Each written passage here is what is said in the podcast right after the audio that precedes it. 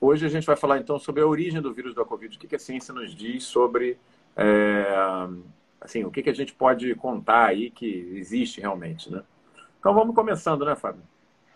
Vamos. É, eu quero saber uma coisa, Omar. É, essa, essa é uma pergunta muito séria e ela não pode ser levada de forma leve. Ela tem que ser. É, tem que levar bem a sério essa minha pergunta.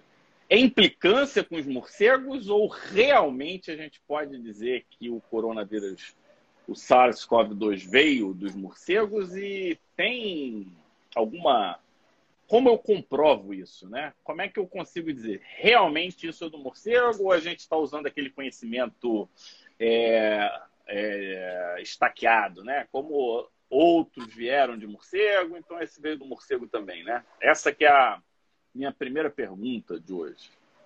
Então, pessoal, no nosso top 5 de hoje, é, por que essa coisa com os morcegos, essa perseguição eles? Na verdade, não existe perseguição.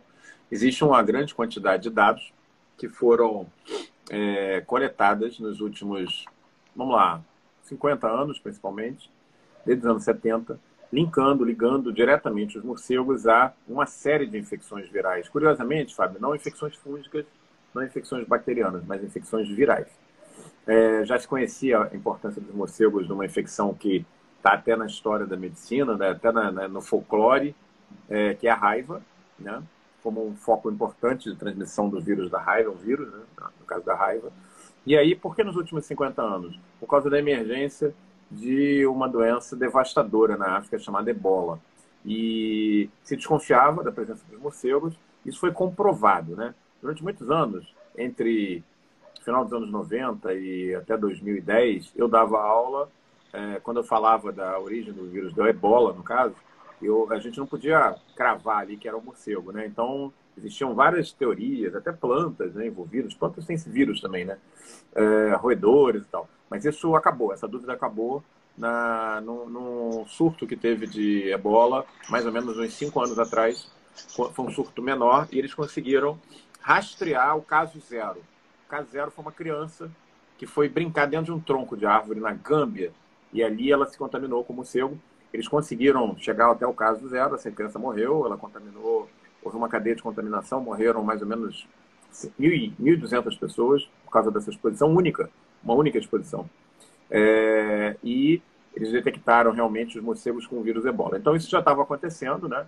E existem outras é, epidemias virais relacionadas ao ebola. Existe uma bem grave lá na que afeta fundamentalmente cavalos, equinos, mas que também já passou para o ser humano, chamado é, infecção por Endra, H-E-N-D-R-A, Endra. Existe uma outra no Sudeste Asiático por um vírus também muito agressivo chamado Nipah. Todas elas de causa com os morcegos, né? Então, eles começaram a pesquisar. Isso não foi assim. Então, vai pesquisando nos ratos, vai pesquisando nos cães, nos gatos e tal. Que animal que carreia. E aí eles conseguem isolar. Bom, aí, quando houve a emergência da SARS, é, por volta do ano 2002, 2003, eles conseguiram rastrear novamente o vírus da SARS, que é um aparentado ao vírus da Covid, nos morcegos. Aí quando voltou, né, o outro parente mais próximo da Covid, que é a MERS, aquela que também matou muita gente, afetou os camelos e tal, novamente os morcegos envolvidos. E agora não poderia ser, deixar de ser diferente. Então, assim, como é que a gente sabe é, isso? Porque os trabalhos de campo com morcegos mostram que, os, que ele carrega uma série de vírus aparentados com o vírus ebola. E não um ou dois, mas centenas de vírus. É, eles entram, por exemplo, numa gruta pouco explorada, vão lá, catam meia dúzia de morcegos. Quando eles levam para o laboratório, eles descobrem seis, sete, oito parentes virais muito próximos né, do, da Covid. É, como é que a gente consegue dizer que, uma pessoa, que, que um vírus é próximo do outro? Que nem você olhar uma pessoa e dizer assim, bom, essa pessoa parece com a outra. Por quê? Porque ela tem uma cor de olho tal, porque ela tem o nariz não sei como, a cor da pele, né? Você vai fazendo tipo um banco de dados. Com os vírus, obviamente, a gente não pode ir pela carinha deles, porque eles são microscópicos. Então, o que, que você usa para é, descobrir a tal da homologia? Essa é a palavra. É, a sequência de material genético. Então, eles vão lá, isolam o material genético, comparam. Tem tipo uma biblioteca genômica, né? Bota lá o material genético, vai ver pá, pá, todos os genes, pares de base e tal. E aí, sempre, todos os estudos mostram que que todos os vírus aparentados com SARS-CoV-2, todos estão presentes em populações de morcegos. E aí, a próxima pergunta era assim, se os morcegos carregam, né, carregam esses vírus todos, por que esses morcegos não estão morrendo das infecções eles mesmos? Se ele tem vírus Nipah, vírus Ebola, vírus Covid, não sei o quê. Porque os morcegos se adaptaram é, de uma maneira diferente da gente. A gente fez várias aulas agora recentes mostrando a nossa resposta imune humoral e celular contra o vírus. Os morcegos seguiram um outro caminho. Eles quase que desligaram a sua resposta imune adaptativa e usam só a produção de interferon, que é um antiviral. Então é tanto vírus na população de morcego que eles desligaram aquela parte da imunidade que gera inflamação e ficaram só fazendo. Eles são, é, funcionam como mamíferos que vivem em comunidade que produzem tem muitos vírus circulando, eles produzem só agentes antivirais para se manter sadios. Mas com isso eles passaram a ser como que aviões voadores que carregam vírus para várias áreas do, globo. Então não é um risco realmente. Nós temos vários tipos de morcegos aqui no Brasil, na América do Sul. É, é um risco também que surjam doenças novas aqui nas nossas matas. Né? Então é isso aí. Isso aí. Então não é, é implicância, não. Não, não é implicância. É uma adaptação deles. É uma adaptação deles. Agora, isso não significa, Fábio, que as pessoas devam sair aí matando morcego. Tem muitos trabalhos mostrando que a função deles né, na ecologia é muito grande. Eles caçam insetos, eles polinizam plantas, né? Nem todos os morcegos são hematófagos, se alimentam, a maioria até não é, né? De sangue. Muitos se alimentam de néctar, de flores e tal. Quando eles fazem isso, eles funcionam como se fosse o beija-flor. É uma versão noturna do beija-flor, tudo bem, mais feiosa, né, que o beija-flor.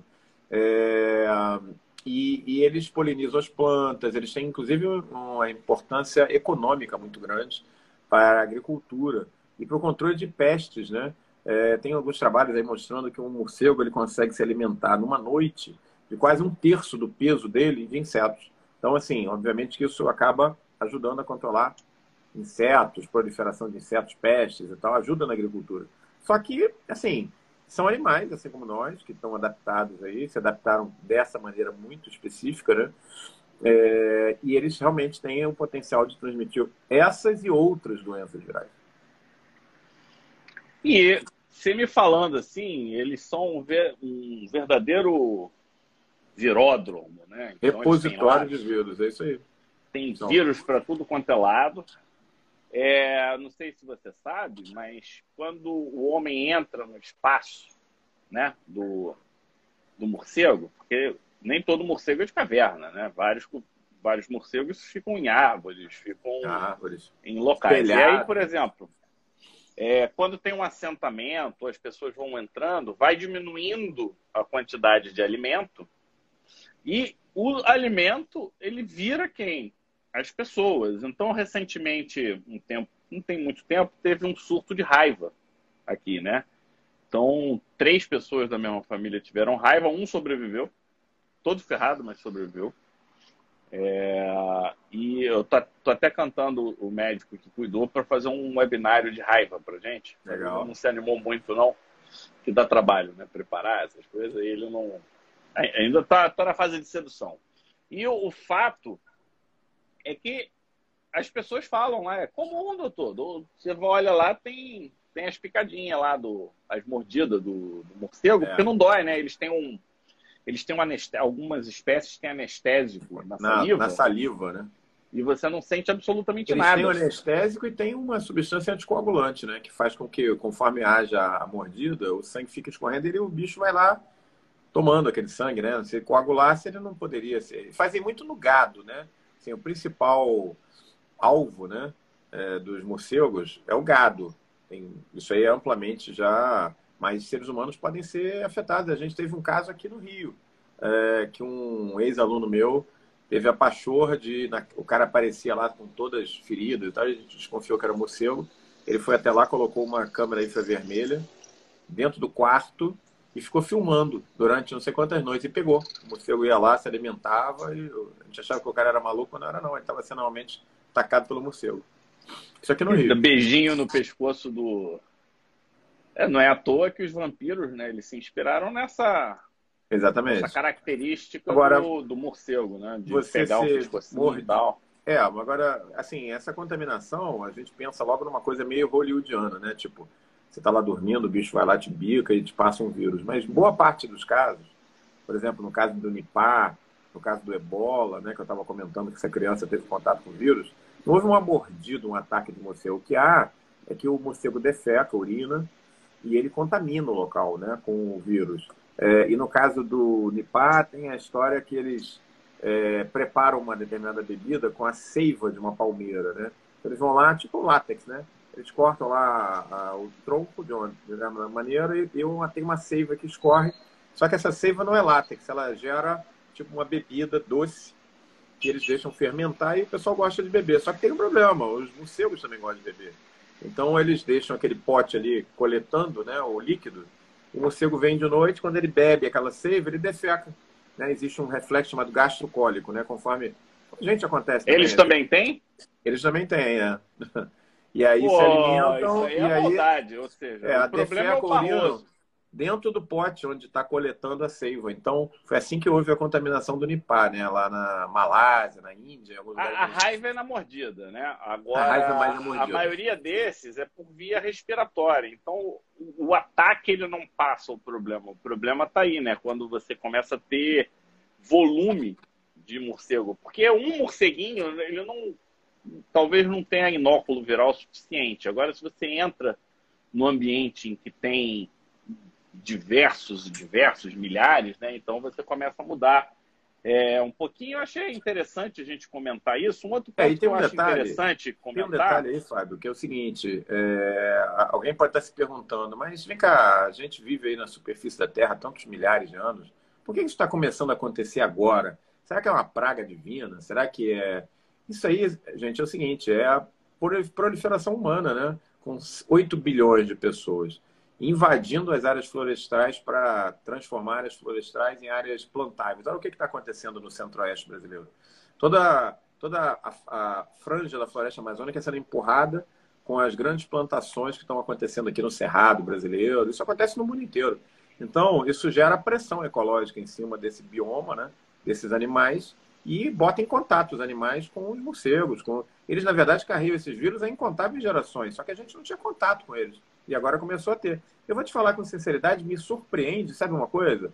Não ter casos é, de vírus, assim, zoonoses por vírus de morcegos no Brasil, numa quantidade, originários do Brasil, numa quantidade maior. Ah, Omar, a país... gente tem uma capacidade diagnóstica, principalmente no interior, ruim, né? muito ruim, é. baixa. E as zoonoses de morcego muitas vezes são indiretas, né? Como você já falou. Então, é. Às vezes a pessoa não conecta o morcego, conecta o animal que está entre o morcego e a gente. Isso é um é. ponto que Mas era de, se, era de se esperar com essa fronteira agrícola e com a biodiversidade que a gente tem no Brasil, casos uh, autóctones do Brasil. Isso, não, até onde a gente sabe, não aconteceu ainda, né? Então, assim, não é de se espantar, gente, que tem esses casos, não é de se espantar que não tenha mais, aqui no, principalmente aqui no Brasil, né? É, eu ainda acho que a nossa capacidade diagnóstica é, é, é muito é limitada. Limitada mesmo. É, e, e, pega centro de referência, onde eu trabalho, onde você trabalha, já é limitada. Saiu do centro de referência, o cara nem sabe, ele nem pensa nisso. Ele vai, ele vai entrar no automático e Verdade. isso que a gente gosta e está construindo essa questão do, de um time, né? Uma comunidade, a gente trocar ideia, porque Hoje me mandaram lá, eu ativei o professor Francescone, me mandaram um caso com umas dermatofitose sinistra e uns abscessos. O que, que eu falei? Né? Primeiro que ele, é, a, o laudo da micologia estava micrósporo gipsum. O que, que você acha disso, Omar? Não, eu não vi a lesão. É, mas, é... Não, o laudo da micologia é micrósporo gipsum. O que, que você acha disso? Da cultura, você fala?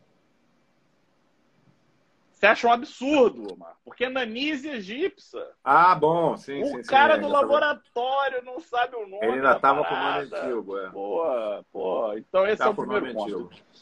E o segundo ponto que eu falei, olha, a gente precisa, tá? Eu fiz lá os meus comentários, mas um dos comentários foi: precisamos checar erro inato da imunidade. Porque ah, não é uma resposta normal. Então a gente precisa. É, então, quando você discute um caso, um ponto cego ele acaba abrindo, né? E vamos seguir então, né, para o nosso top 4. Então a gente já viu que os morcegos eles não fazem de propósito. A gente sabe que é por conta dos morcegos, por conta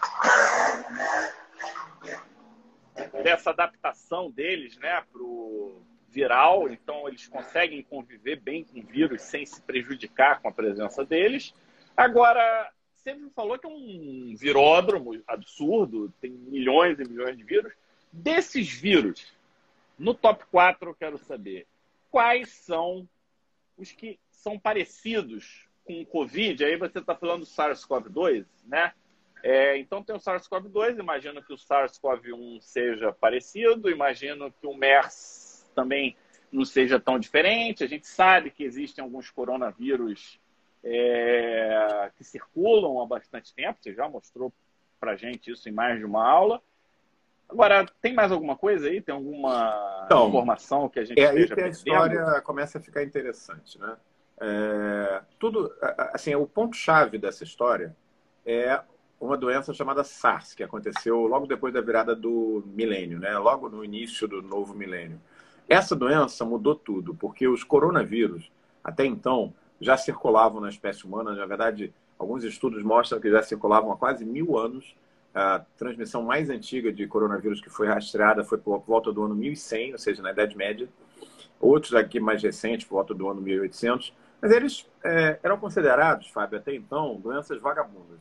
É, nenhum virologista sério no mundo podia jamais imaginar que dos coronavírus ia surgir nada diferente daquilo que a gente conhecia, que era um resfriado comum doença de criança, que você se infecta às vezes mais de uma vez no ano, caracteristicamente não geram anticorpos por muito tempo, mas não, ninguém morre de infecção por coronavírus. E aí a coisa mudou em 2003, com o surgimento da SARS. Por quê? Porque na SARS foi descrito o SARS-CoV-1, o vírus que não é o mais parecido com o SARS-CoV-2, apesar dos nomes próximos, né? Porque ele foi um vírus de extrema agressividade, com uma taxa de mortalidade muito alta, vindo dos morcegos, é, em que se descobriu o, o reservatório, que é um animal chamado civeta. No Sudeste Asiático, ele é, corresponderia, o nicho ecológico dele corresponderia ao nosso gambá, é um mamífero de pequeno porte que se alimenta de tudo, é onívoro e tal, e é, se comprovou que o civeta era o, o, animal na natureza que recebia, tinha contato com as excretas, provavelmente, do morcego, se contaminava e passou para o ser humano. Bom, por que, que esse foi o game changer da coisa? Porque quando as pessoas viram uma doença de transmissão respiratória com extrema mortalidade, como é o caso da, da SARS, acendeu um sinal vermelho na cabeça de todo mundo. Porque o que, que acontece hoje no mundo? Os vírus mais agressivos são transmitidos por secreções corporais. Como é que passa a bola? Passa pelo sangue, passa pelo suor, mas não passa por via respiratória. Como é que a AIDS passa? A AIDS passa pela relação sexual, pela transfusão sanguínea, hepatite assim, mas não passa por aerossol. Praticamente não existe mais nenhum vírus transmitido por aerossol. Aerossol significa no ar, né? Que seja agressivo. O vírus que tinha essa característica foi exterminado, que era a varíola. E aí, quando eles viram um vírus de alta mortalidade é, transmitido por aerossol, acendeu a luz vermelha de todo mundo. Graças a Deus, é, essa epidemia de, de essa, essa, esse, esse, surto, né? não foi uma, uma, pandemia, mas foi uma epidemia localizada, de SARS foi controlado. Mas aí eles começaram a estudar esse assunto. E é, é, o, o, os animais, né, os casos de SARS e os animais que carreavam naturalmente o vírus estavam na China. Então a China resolveu, na virada do milênio, investir num grande laboratório de virologia que está no centro do mundo hoje que é o laboratório da cidade de Wuhan. É, esse laboratório é um laboratório de nível 4 de biossegurança, que é o nível máximo, e não existem muitos no mundo, Fábio. Nos Estados Unidos tem dois, na Rússia tem mais dois, tem um na França, um na Inglaterra, uh, e tem esse da China. Eu acho que o Japão tem um. Então, assim, no mundo inteiro, se tiver uns 10 laboratórios de biossegurança 4, são muitos. O interessante é que eles criaram isso, né? Estavam preocupados por causa da SARS, e teve dinheiro americano para ajudar a montar é, o laboratório de Wuhan, é, e expertise francês. Quem ajudou a montar o laboratório de Wuhan foi é, o Instituto Pasteur da França, o expertise de tudo veio da França, que já tem o seu BSL-4, com dinheiro em parte vindo dos Estados Unidos. E isso não tem nada de errado. porque na verdade a comunidade internacional estava se unindo para ganhar força e trabalhar junto. E aí, uma pesquisadora chinesa chamada Zheng Li, ela se destacou em alto grau a partir de 2002, 2003. Ela é a pesquisadora-chefe desse laboratório de Wuhan, ela é a pessoa-chave dessa nossa live de hoje. Chama Xi Zhengli. Ela é conhecida como a Batwoman, a mulher morcego. Porque a vida dela é entrar nas cavernas, catar os morcegos e isolar novos coronavírus. E ela começou a fazer isso desde 2003, até que em 2014, com dinheiro, como eu estava explicando, americano e expertise francês, eles fundaram e inauguraram o Laboratório de Virologia de Wuhan, onde começou a epidemia, teoricamente começou a epidemia de, de Covid-19. É, então, se vocês contarem aí, essa experiência chinesa com virologia ela é bem recente, ela tem aí 15 anos no máximo, enquanto americanos e russos já têm uma tradição de trabalho com virologia desde os anos 50 do século passado. Os russos trabalham com virologia profundamente desde 1950, os americanos também, depois da Segunda Guerra Mundial. Já os chineses não, eles são novos players nessa história. E aí, é, atrás da, de onde veio o vírus SARS-CoV-1, eles começaram a descobrir uma série de outros vírus até que houve uma situação mal explicada. Em 2012, é, eles, eles reativaram uma mina de cobre no sul da China, na fronteira com o Vietnã, numa área da China chamada Yunnan. E nesse local, essa mina foi explorada o cobre, ela ficou abandonada durante muitos anos. E nesse local, em 2012, quatro mineiros entraram, ou seis mineiros, desculpa, entraram nessa, nessa mina e todos eles saíram doentes lá de dentro. Quatro morreram dois sobreviveram, é, com um quadro muito parecido com o que hoje a gente conhece como Covid-19, mas que obviamente não tinha esse nome em, em 2012. Quando é, eles foram atrás, eles acharam inicialmente que eles tinham morrido por algum fungo, né? Você sabe disso como micologista, que você gosta de micologia. Cavernas são locais com grande proliferação de vários tipos de fungos, e todo mundo achava que era um fungo respiratório. Quando eles viram, não era. Era uma doença viral desconhecida e eles isolaram dessa caverna em Yunnan o vírus mais aparentado com o vírus SARS-CoV-2, o vírus da Covid, que é um vírus que recebeu um, um codinome de RATG13, R-A-T-G-13, RATG13. Esse vírus tem uma homologia de 96%, é o vírus mais parecido que existe com o vírus da Covid. E foi isolado nessa mina na província de Yunnan, no sul da China, que fica muito distante de Wuhan. Na verdade, fica a 1.500 quilômetros. Quem ainda não caiu a ficha, 1.500 quilômetros é a distância quase Porto Alegre, Salvador. É, é quase isso, né? O sul da Bahia.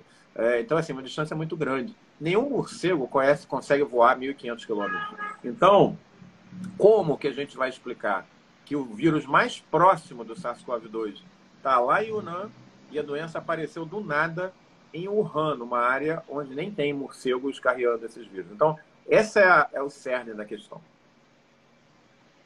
É, aí a gente está começando a entrar num livro de ficção científica, né? É, como é que veio, de onde veio, como veio e por que que veio, né? Uma, uma das possibilidades, né, é até levar o um vírus para estudar em laboratório, né? E a partir dali algo acontecer, né? Porque Exatamente. É uma possibilidade real, né? Agora, é vazar de um, de um laboratório um nível de segurança máximo também não é uma coisa esperada, não é uma coisa comum de acontecer, porque você tem redundância absurda, né? No nível de, de proteção, né? Então, já botaram aqui a distância entre Belém e São Paulo parabenizar o Omar pelo tema, que passamos de 100 pessoas nas lives. Eu, essa semana eu fiquei entrando em umas lives assim, só para ficar bizoiando e saber quantas pessoas têm participado das lives. É muita ah, é? coisa acontecendo ao mesmo tempo. E aí? As lives não estão passando de 30 pessoas, não, é 30, pouco, tal. Então, é... então é parabéns aí pelo, pelo tema escolhido. Pra e a nós, gente está né? aprendendo muita muita medicina com o Covid, a gente está aprendendo muita medicina básica, imuno, virologia, e, é, e, essa aplicabilidade no nosso dia a dia tem sido um, uma fonte motivadora, sabe, Omar? Para a gente é. pegar e voltar a estudar, porque a gente se desconecta né, quando a gente não vê sentido. E quando a gente começa a ver sentido e uso, isso ficou ótimo. Então, essa tal de transformar todas as viroses das vias aéreas superiores em uma coisa só, acabou, né? Vamos começar a ser mais específico. Isso é fundamental para a gente como médico. Algumas informações vão ter uma aplicabilidade imediata, outras não vão ter. Só que a gente não sabe o dia de amanhã. E a, e a possibilidade de uma nova doença aparecer daqui a pouco é a Miriam MMBM, eu não sei quem que é Paulo Musi não, mas ela falou que o Paulo Musi tem mil pessoas. Então a gente precisa trabalhar mais, Omar. A gente precisa se dedicar para passar o Paulo Musi, que eu nem sei quem é. Vamos lá. O que, que é Paulo Musi? Não sei. Você conhece? Não. Então, então vou para a terceira pergunta, top 3. A 5, então, a gente já viu a origem do morcego, a gente já viu quem que é o primo mais próximo, não é nem um SARS-CoV-1, essa não. sigla aí, qual é, que é a sigla que você falou? RATG 13. R-A-T-G 13. RATG 13. O 13, o número do Na azar. verdade, é, esse nome vem do nome científico do morcego, onde foi. Rhinof... O RATG é Rhinophilus, é, é, é, é o gênero espécie do morcego, o local geográfico onde ele foi descrito, né? Tem é, a caverna lá, a província e tal, e o número da cepa. Por isso tem esse nome maluco, RATG 13. Enfim, é só para. Coitado do Paulo Musi, nem sei quem é, mas vocês são melhores. Isso aí. A Miriam falou que é um ortopedista e médico do esporte. Ah, também é legal, é bodybuilder. Legal. Bodybuilder. A gente pode entrar nessa para construir nosso músculo. Mas eu quero saber de músculo hoje, não. Eu quero saber do seguinte. É, é, quando a gente vai em artigo científico, quando a gente vai em literatura médica, quando a gente vai nas revistas mais conceituadas na medicina, como Science, como Nature, existe um viés é, para se dizer o seguinte: a origem do SARS-CoV-2 é da natureza e não foi um vírus construído, né? Existe esse viés. A comunidade científica séria, que não quer polemizar, é mais ou menos unânime nesse sentido. É, eu queria complementar essa pergunta do top 3 o seguinte: e como que a gente consegue separar uma pequena modificação, por exemplo, de um RATG3 da vida? Né? Porque eu posso pegar um vírus todo completo e mudar uma coisinha. Como é que a gente, como é que a gente consegue esse nível de informação se é que consegue. Agora, para os colegas que não têm ideia, quando a gente fala biologia molecular, imaginem biologia molecular como se fosse lentes de aumento, né?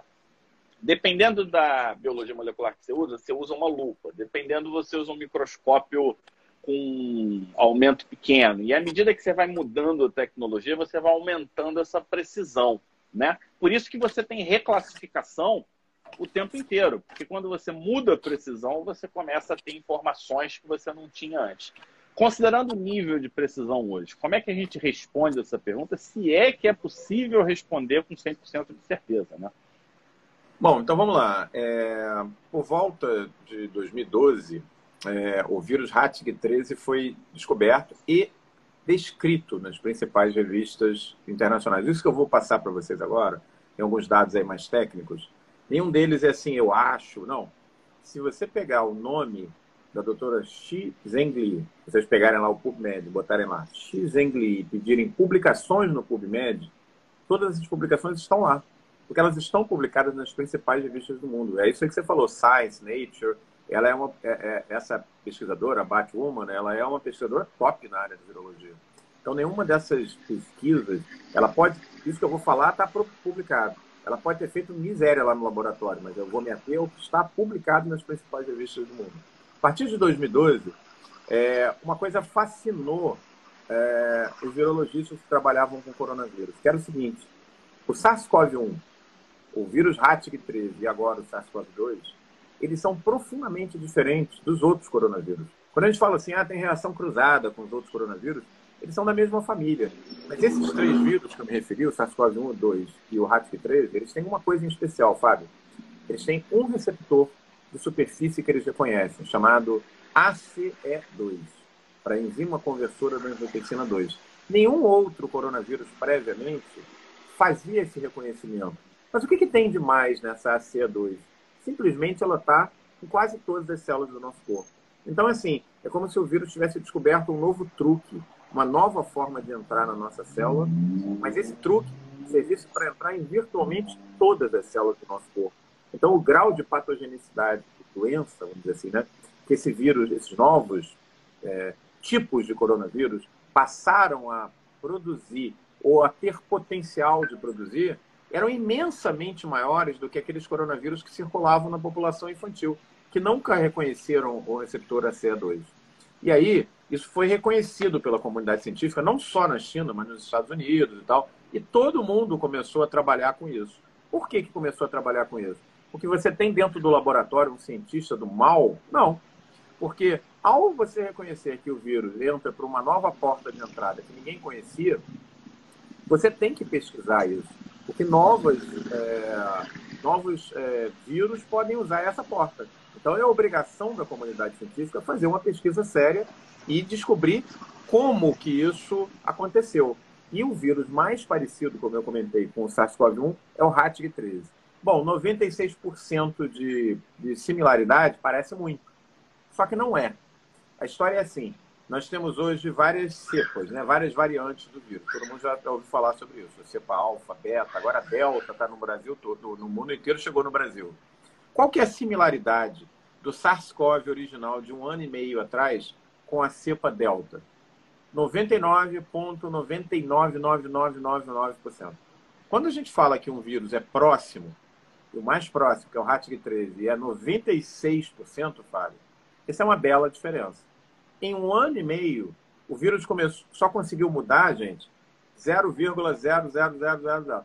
Para ele ter mudado esses 4% entre o RATG13 e o atual SARS-CoV-2, só tem duas possibilidades possíveis de ter acontecido. Ou esse vírus, original, HATC13, entrou em algum hospedeiro, que não foi identificado ainda, e esse hospedeiro carreava um outro coronavírus. E esses coronavírus se complementaram, trocaram figurinhas dentro desse hospedeiro. Essa é a hipótese mais provável. Essa é a hipótese mais que a OMS procura e que, mas não foi descoberto esse animal até agora. E ele explicaria todas as dúvidas que estão por aí. A outra possibilidade é que esse vírus, de alguma maneira, tenha sido manipulado em laboratório. Ela é uma possibilidade real, porque 4% de modificação não poderia ser é, adquirido tão rapidamente na natureza. Então, assim, dá para varrer para debaixo do tapete a possibilidade de uma manipulação em laboratório? Não dá. Porque o que, que acontece? Está faltando alguma coisa no meio entre esse vírus mais parecido e o SARS-CoV-2. Alguma coisa que, pelo ritmo atual de mutação do vírus, levaria, segundo os estudos têm apontado, mais de 100 anos para aparecer. E, e a diferença entre o 1 e o 2? Qual? Tem aí os números? Ah, é maior, é maior. Ela é, a maior? é 90%, é, é 90, 91% entre o SARS-CoV-1 e o SARS-CoV-2. É, é, mais eles têm, eles têm em comum 96. É, eles têm em comum o spike, né, para recep o receptor ACE2, mas no restante do genoma eles são bem diferentes. O RATG13 é mais próximo. Só que para o RATG13 chegar ao SARS-CoV-1, ele precisaria, pelo ritmo atual de mutação que a gente está vendo no SARS-CoV-1, no SARS-CoV-2, mais de 100 anos. E não tem esses 100 anos, não tem essa doença acontecendo há 100 anos. Então, ou houve um, um, uma recombinação em algum animal intermediário, que é o que todo mundo procura, mas ninguém achou até agora, estão procurando no pangolim, estão procurando em cobra, estão procurando em roedor, mas não apareceu até agora. Ou houve algum tipo realmente de intervenção humana. É possível que isso tenha acontecido. A OMS considera a primeira hipótese, a, a, o, o, reassemble, né, que eles chamam, a re, reorganização genômica dentro de um hospedeiro intermediário, como a mais provável. Isso já aconteceu no, no, no SARS-CoV-1, que é a ameaça. É, mas não dá para afastar completamente a possibilidade de uma manipulação de laboratório. Tem uma, tem uma coisa que me chama a atenção. A gente fala muito de Covid e tal, mas se a gente for ver do ponto de vista ação viral, causando dano direto, é uma coisa que a gente não vê claramente no Covid. O que a gente vê são é reação ao vírus. Então, é. é um ponto que ficou bem claro. A MERS era uma que tinha um, né, um uma resposta inflamatória importante e quadro é, bastante grave. Só que como o sintoma coincidia com o período de transmissão, então o bloqueio ficou mais fácil, né? No caso do Covid, não. Ele, ele tem um período virêmico tranquilo e a parte inflamatória ela não, não acontece logo, ela demora um tempo. Então, é, é, é muito perfeito essa combinação, porque ele consegue pegar, se multiplicar, sair da pessoa e já contaminar outro, e aí quando a pessoa começa a ficar ruim porventura falecer, ele já tá, ele já, ele já espalhou, né? Essa é uma combinação genial. E isso é uma coisa que fala contra a minha própria próxima pergunta. Eu não acredito que tem alguém hoje na medicina que consiga construir algo tão parecido, mas existe é, e eu queria te perguntar: existem tecnologias para você adicionar características. E a gente está vendo isso nas vacinas. Né? Você pode pegar partículas, partículas virais, e adicionar características dessas partículas, que podem ser virais ou não, para exercer funções. É... Isso tem um nome, eu queria que você contasse para gente esse nome, você que é um nome, a pessoa que sabe todos os nomes da medicina, e se isso já foi feito de, sabidamente com algum coronavírus e se a gente consegue descartar, você já até pré-adiantou essa resposta, né? Uma manipulação com essa tecnologia no sentido do próprio coronavírus. Pegar esse spike de um, por exemplo, e dar uma mudada nele para ser um spike mais eficaz, transmissão mais rápida, né? Uma coisa assim. Pois é. é então, é, há 20 anos atrás, né, eu fui para os Estados Unidos para trabalhar com uma vacina para herpes. Né? E lá eu aprendi uh, como é que se trabalha no laboratório com biologia molecular. É bem interessante essa história, eu vou contar para vocês rapidinho. Porque a gente fala assim, ah, porque uma manipulação é feita em laboratório. Mas o que isso é feito, né? Isso é uma, é uma é, os, genes, né, o material, DNA, RNA, não é uma coisa que você enxerga olho nu, não é uma coisa que você pode chegar lá fisicamente com uma tesoura cortar e costurar. Então, como é que isso é feito? Né? Talvez isso seja uma dúvida que muita gente tem. Então, vou contar para vocês uma história bem legal. Existe uma guerra acontecendo na natureza há bilhões de anos entre dois é, protagonistas. Um são as bactérias, que nós vimos aqui já em lives anteriores, que estão na face da Terra. Há, agora, essa semana, descobriram aí registros de bactérias a 3,4 bilhões de anos. 3,4 bilhões de anos. Então, boa parte da história da vida do nosso planeta tem bactérias em volta. E os vírus são predadores de bactérias, especialmente um vírus chamado vírus bacteriófago. O nome está dizendo, ele come bactéria. Bom, o que, que aconteceu na briga desses dois bichos aí? Bactéria de um lado, bacteriófago do outro. Os dois se adaptaram ao longo dos milênios, os íons, né, para é, fazer essa função cada vez melhor. Então, um bacteriófago, quando ele entra, quando ele se inocula na superfície de uma bactéria, ele tem uma enzima que ele desenvolveu chamada ligase. É fácil de lembrar porque ela liga o DNA. Então, ele injeta é, o seu material, ele funciona como se fosse uma seringuinha, ele chega na superfície da célula e injeta o material dele pela, pela, pela parede da bactéria. Esse material ele é ligado ao DNA da célula pela enzima ligase. E a bactéria não quer virar uma fábrica de produzir bacteriófago. Então ela descobriu, ela desenvolveu ao longo dos milhares de anos uma contramedida para isso, que é uma, um, um, grupo de ferramentas enzimáticas chamadas de enzimas de restrição. E o que, que essas enzimas de restrição fazem? Elas, exatamente, ó, a imagem do bacteriófago aí, ó, ele fazendo o trabalho dele na célula. É, essas enzimas de restrição, elas ficam passando para lá e para cá no genoma da bactéria, procurando pela inserção do bacteriófago. Como é que é isso aí? Pensa num zíper. Você tem um zíper abrindo e fechando o zíper da sua calça. Agora imagina que esse zíper você está puxando, Fábio, e de repente ele dá um pá, uma travada, um solavanco. Toda vez que isso acontece, a bactéria que desenvolveu a sua enzima de restrição, ela vai lá e corta aquele pedaço, porque ela já sabe que é um pedaço de gene de bacteriófago que está ali.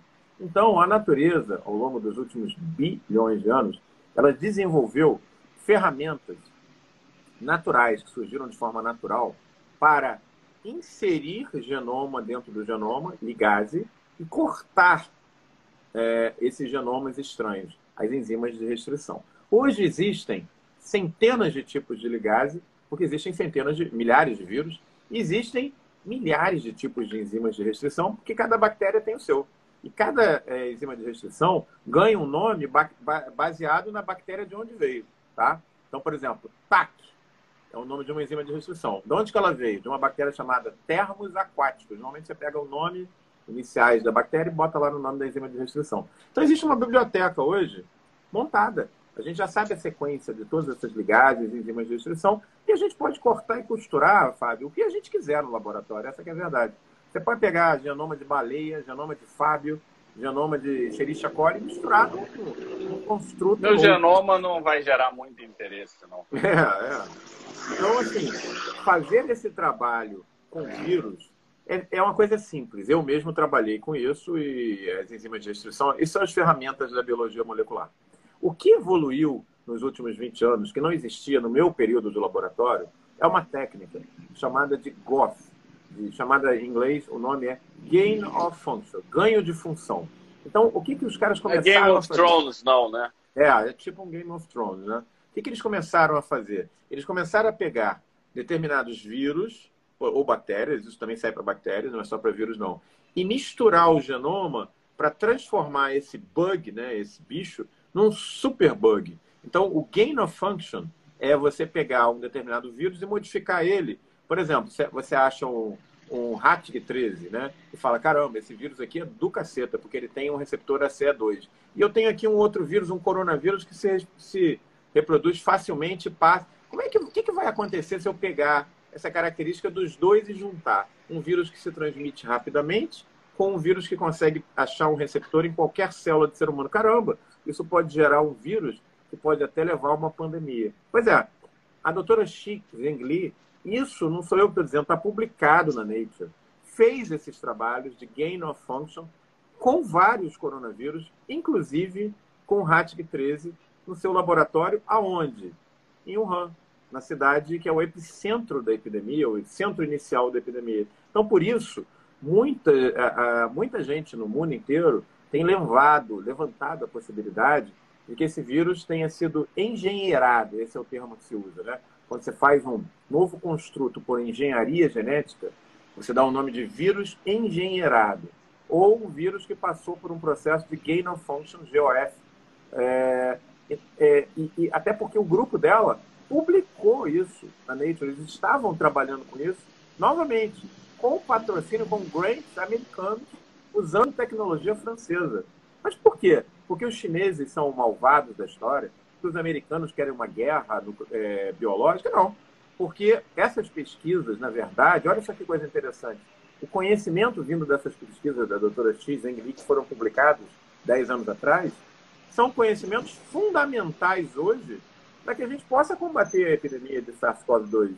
Porque a gente já sabia de antemão, logo que ele surgiu, que ele é, reconhecia o receptor ACE2, a gente já conhecia várias das estruturas virais, baseadas, várias delas, de, de, de 8, 9 anos atrás, que estavam publicadas nas principais revistas.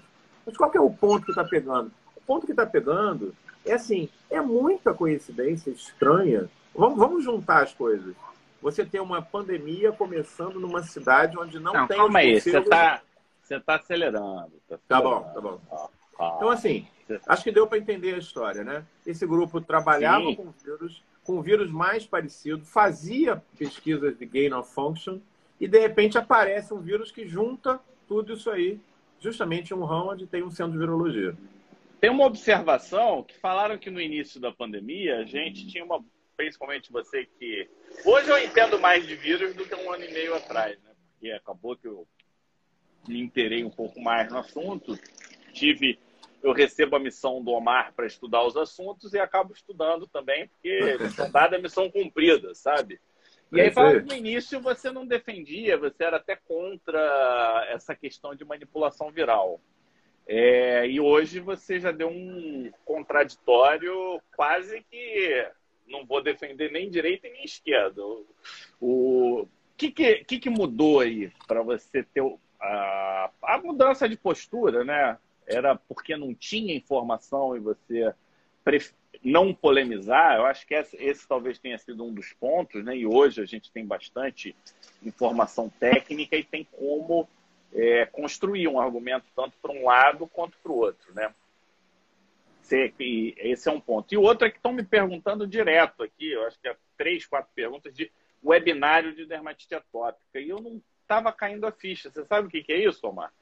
É que na programação original do curso de imuno, você falou que ia ter um webinário de dermatite atópica. Ah, sim, sim, então, sim, sim. É, então a gente vai dar um jeito de ter alguma coisa de dermatite atópica, a gente arranja isso para depois, mas não vai ser por agora não, vai ser mais lá para final frente. de agosto, início de setembro, aí a gente organiza, tá, pessoal? Bom, é, então, o que que acontece, né? É, quando a gente olha essa pandemia surgindo em Wuhan, é, houve uma necessidade, no primeiro momento, de se centrar fogo no que era importante. Como dizem os americanos, first things first. Primeiro, o mais importante. O mais importante era desenvolver a vacina, era controlar a infecção, controlar a pandemia, porque poderia... Conhecer a doença. Hã? Conhecer a doença. Conhecer a doença. Exatamente. Só que agora a gente já tem aí a vacina, a situação está começando a controlar em alguns países, e aí surge uma nova prioridade, Fábio. Qual é essa nova prioridade? Ninguém quer passar por isso de novo. Ninguém quer se submeter daqui a dois anos você ter uma nova pandemia. Porque as cicatrizes disso que a gente está passando agora vão se arrastar por uma geração, né? É, esse é o maior desastre de saúde pública nos últimos 100 anos.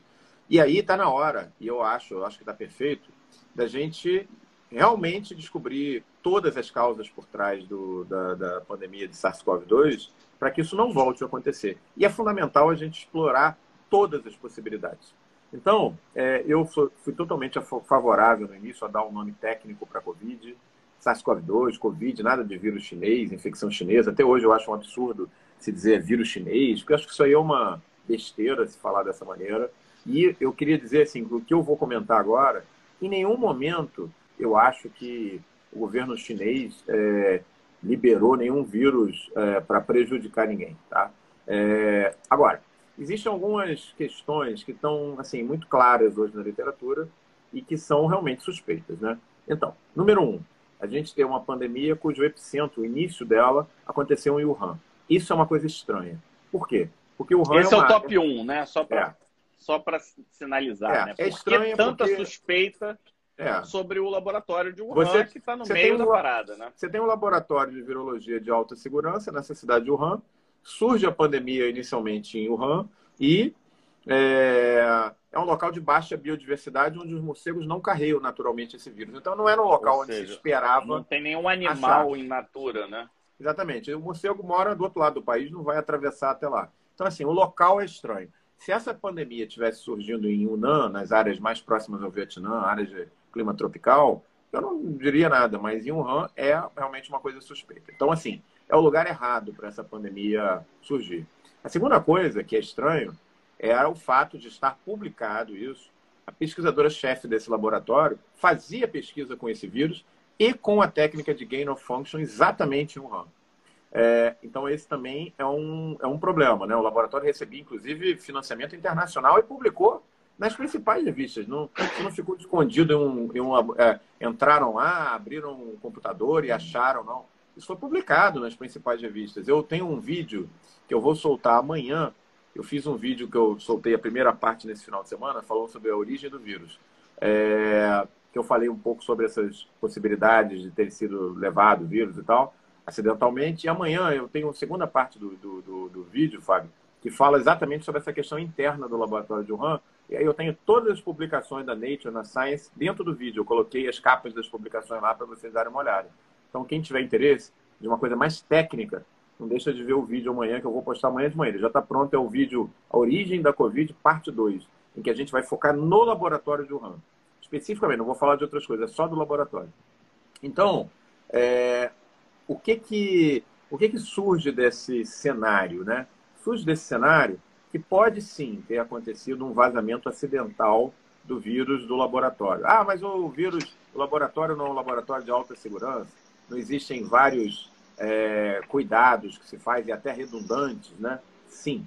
Mas tem trabalho, tem, tem dados mostrando que no laboratório eles mexiam com o coronavírus sem usar a vestimenta adequada. A vestimenta BSL4 é uma vestimenta muito pesada, muito difícil de trabalhar.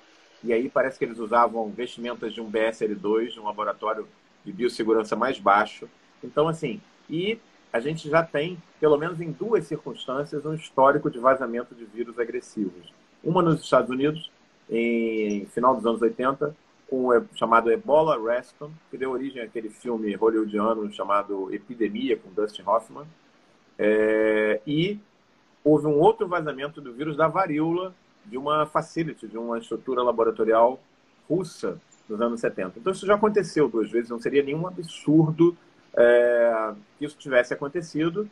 É, na verdade, explicaria plenamente tudo isso que a gente está passando. Agora, se, se você me permitir, assim, aí eu vou sair um pouquinho da coisa técnica, lembrando que se vocês têm interesse nesses artigos, exatamente nos detalhes do que, que eu estou falando de gain of function, das publicações. No nosso canal do YouTube, é isso? Vai estar no canal do YouTube no vídeo que eu estou postando amanhã. É... Agora, se você me permitir assim, o um comentário, porque aí é... a gente é médico, né? Então você sabe que você, como bom médico, tem uma hora que a arte mistura com a ciência, né?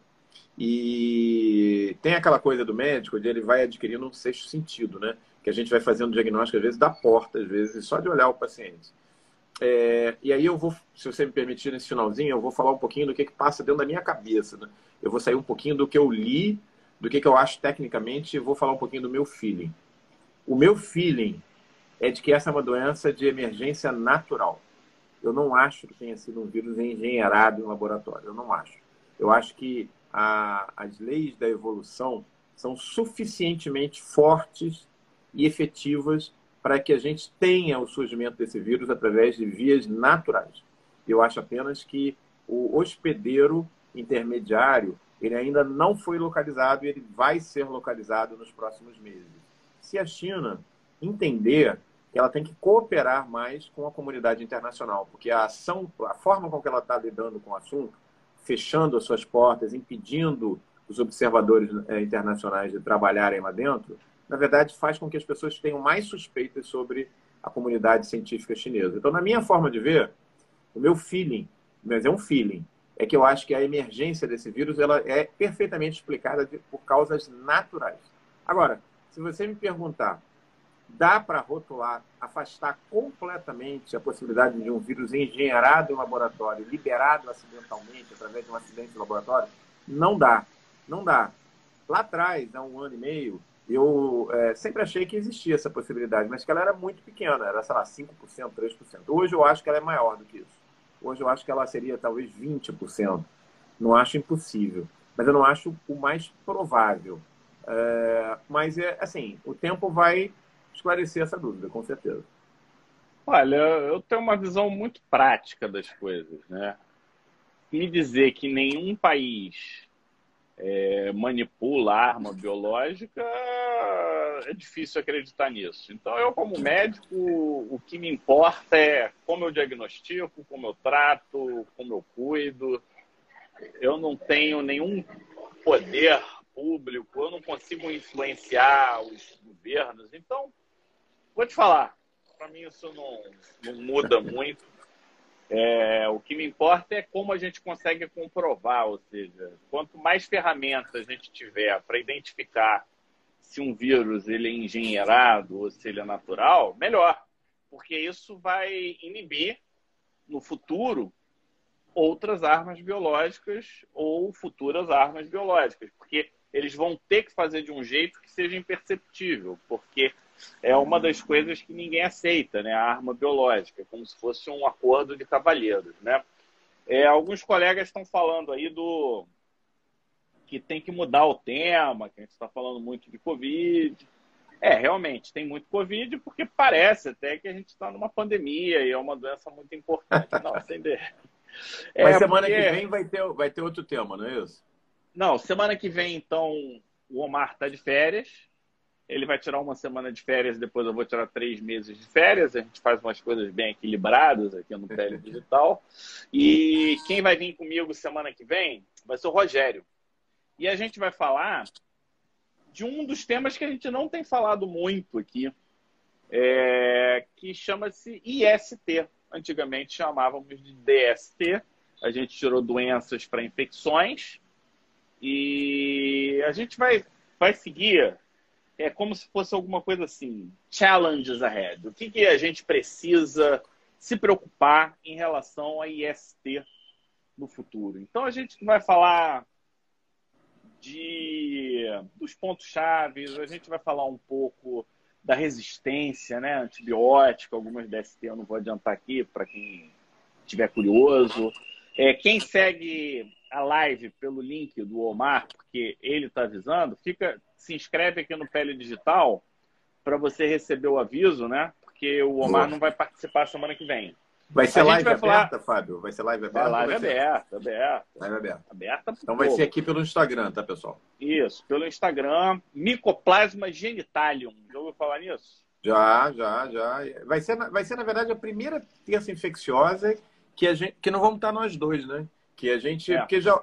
Acho que teve uma vez que a gente chamou a Manuela, ela entrou um pouquinho, de nós saiu, depois voltou e tal. Mas é a primeira em um ano e meio que não somos. Que não é a dupla sertaneja aqui. Como eu vou estar de férias semana que vem, a gente vai receber é, o, o, Rogério. O quarteto infeccioso, que eles são de jazz, uma coisa mais elaborada, eles estão querendo invadir o nosso espaço.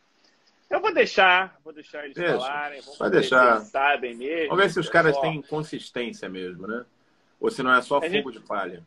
É, a gente vai falar um pouco de sífilis, né? Essa epidemia de sífilis, que quais são os desafios.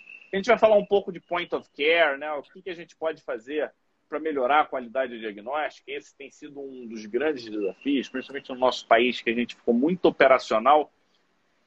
Como é que é? A gente, como Ou é seja, é vai ser imperdível, né? né? Vai ser ah, imperdível. Sim. Vai Quem ser imperdível achou que... essa live que sabia tudo de DST e que já está por dentro, lembre que são 40 anos de HIV esse ano. É. É, DST é super importante, tem muito ponto cego e vamos falar com uma equipe que realmente estuda, né? Não Conhece. é uma equipe xarope, não. É equipe. Não. São bons, né? Brincadeira... Bons vídeo, já Brincadeiras à parte, são pessoas é. de altíssima qualidade, super estruturadas, já participaram aqui com a gente. E semana que vem vai ser o Rogério mais velho da, da equipe como infectologista. Então, o é, sênior é. chegou e puxou a responsabilidade. Então, a semana que vem vocês vão ter uma folga minha. Quem está reclamando muito de vírus, de Covid, é, vai ter uma folga forçada, porque eu não vou estar tá aí. Mas com certeza vai ser uma live imperdível sobre um assunto extremamente atual e importante. As infecções sexualmente transmissíveis são várias, a gente vai rever é, vai preparar para vocês, como sempre, os top 5, os pontos mais importantes de ST. E vocês vão estar com duas feras aí. Fábio tem muita experiência, muita experiência, inclusive em HIV e, portanto, em doenças, em infecções sexualmente transmissíveis, são muito prevalentes no curso do HIV. E o Rogério trabalha num hospital de referência é, em HIV e em doenças, infecções sexualmente transmissíveis, é o Hospital Gafreguini, aqui no Rio de Janeiro, no Hospital da Unirio. Então, assim, imperdível, né? É, Para o nosso público que acompanha o curso de imunodermatologia, também a aula de quinta-feira vai, vai fechar o assunto de bulose, também vai ser imperdível, porque vai ter o, o assunto de penfigoide, bolhoso dermatite herpetiforme, ou seja, uma semana cheia Não, vou falar só de penfigoide, nada penfigoide. de dermatite herpetiforme. É, vai ter uma... Vai muita ter uma, coisa. Muita coisa. Vai ter uma semana sensacional com muita atividade. E para quem estava com saudade da gente aqui, que a gente ficou fazendo aí duas semanas punks, né? De Covid, Covid, Covid na ideia, é, pode matar um pouquinho aqui a saudade com esse assunto um pouquinho fora da caixa que a gente selecionou para hoje. Espero que vocês tenham gostado, né? E com certeza vai dar aí bastante material para vocês conversarem com seus pacientes, com seus amigos, com seus parentes. Cada um tem uma forma diferente de pensar, de abordar, de acreditar nesse assunto. É, o que eu posso sugerir para vocês, gente, é que não deixem as questões políticas influenciarem nem cegarem vocês. Vamos é, em cima dos fatos, né? Os fatos são esses que a gente apresentou aqui durante essa uma hora de papo. Os fatos estão lá no, no vídeo Origem da Covid, parte 1 e parte 2, que está lá no YouTube do Pé Digital e no meu Instagram. Então é isso. Antes de dizer assim, eu acho, eu acredito, fizeram, não fizeram, se informa, pega as informações para que vocês possam trabalhar melhor o assunto na cabeça de vocês. Boa! E a Cristiana falando que está usando interferon, que aprendeu contigo lá na comunidade Boa. infecciosa, então essa é uma das nossas funções aqui, né? Espalhar, propagar, disseminar, não doenças, mas a boa medicina, esse é um ponto importante. E fica uma sugestão para o teu retorno, parvovírus B19. Eu quero pegar o gancho de Matosito, que teve a que teve a bochechinha vermelhinha. Lembrar que tem outros rachas relacionados a parvovírus B19, né? Tem Verdade. Não só outros do eritema infeccioso, outros associados ao parvovírus B19. É um bom tema. É um tema bastante interessante. A gente lida com ele diariamente. Talvez a gente não discuta no nível merecido. É um vírus importante, frequente, prevalente, que pode causar problema em alguns contextos. Então, é... link para os novatos de imuno. É, eu vou pedir para o pessoal já se inscrever. Vocês têm que se inscrever para os novatos de imuno. A gente está bastante animado. Essa ideia de já colocar todo mundo ralando, eu acho que foi ótimo. É... e aí depois a gente vai seguindo. Boas férias desliga o celular, é. fica offline. Eu vou ficar fica, meio offline. Não fica assim, dando não olhadinha, ficar... não. É, tô, fica offline, dá, rapaz, esquece. Lógico que dá. O que, que tem? Já, você já pagou suas contas?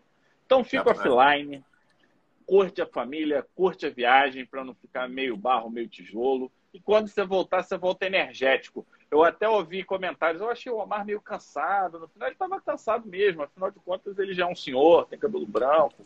É, é, a parada cansa, pessoal. Não é moleza, não. Cansa pra caramba. Então, cansa. Eu tive, é, aproveite. Eu, eu, tive um primeiro semestre complicado. Acabei é, com Covid, com perdas familiares, né? Esse momento não tem sido fácil para ninguém.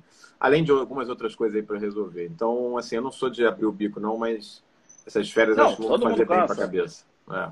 Então... E, e, vai offline. Essa é a minha sugestão. Aproveite. Isso aí. Fábio, se cuida. Toma conta da casinha aí na minha ausência. Pessoal, Boa, é, fiquem com Deus, aproveitem esse final de junho. Eu vou, vou estar acompanhando dentro do possível. Junho não, Júlio. Vou estar acompanhando dentro do possível e volto no início de agosto com o pé embaixo, com muitas ideias novas e para a gente continuar aí sempre com vocês. E não esqueçam, todas as terças infecciosas, sempre com grandes atividades. A gente tem que, tem que pedir para o Rogério, o Fábio, eu já tinha falado com ele, uma atividade que eu acho que vai bombar. Mordida de cachorro, que eu acho que é, todo mundo vai querer ver essa atividade. Eu mesmo estou louco para ver. E ele tem uma super é, experiência com mordida de cachorro. Então, acho que. É, isso poderia uma... ser um webinário, né? Pode ser um webinário. recomendar um webinário, uma coisa mais oficial tal.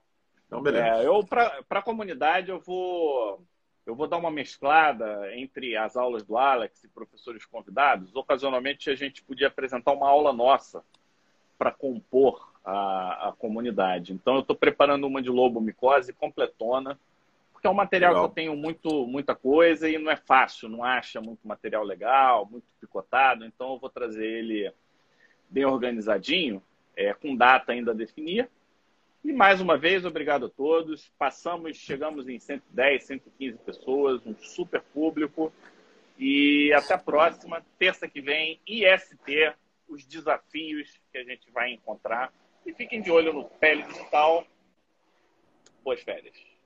Se cuida. Tchau, Fábio. Um abraço, pessoal. Boa noite.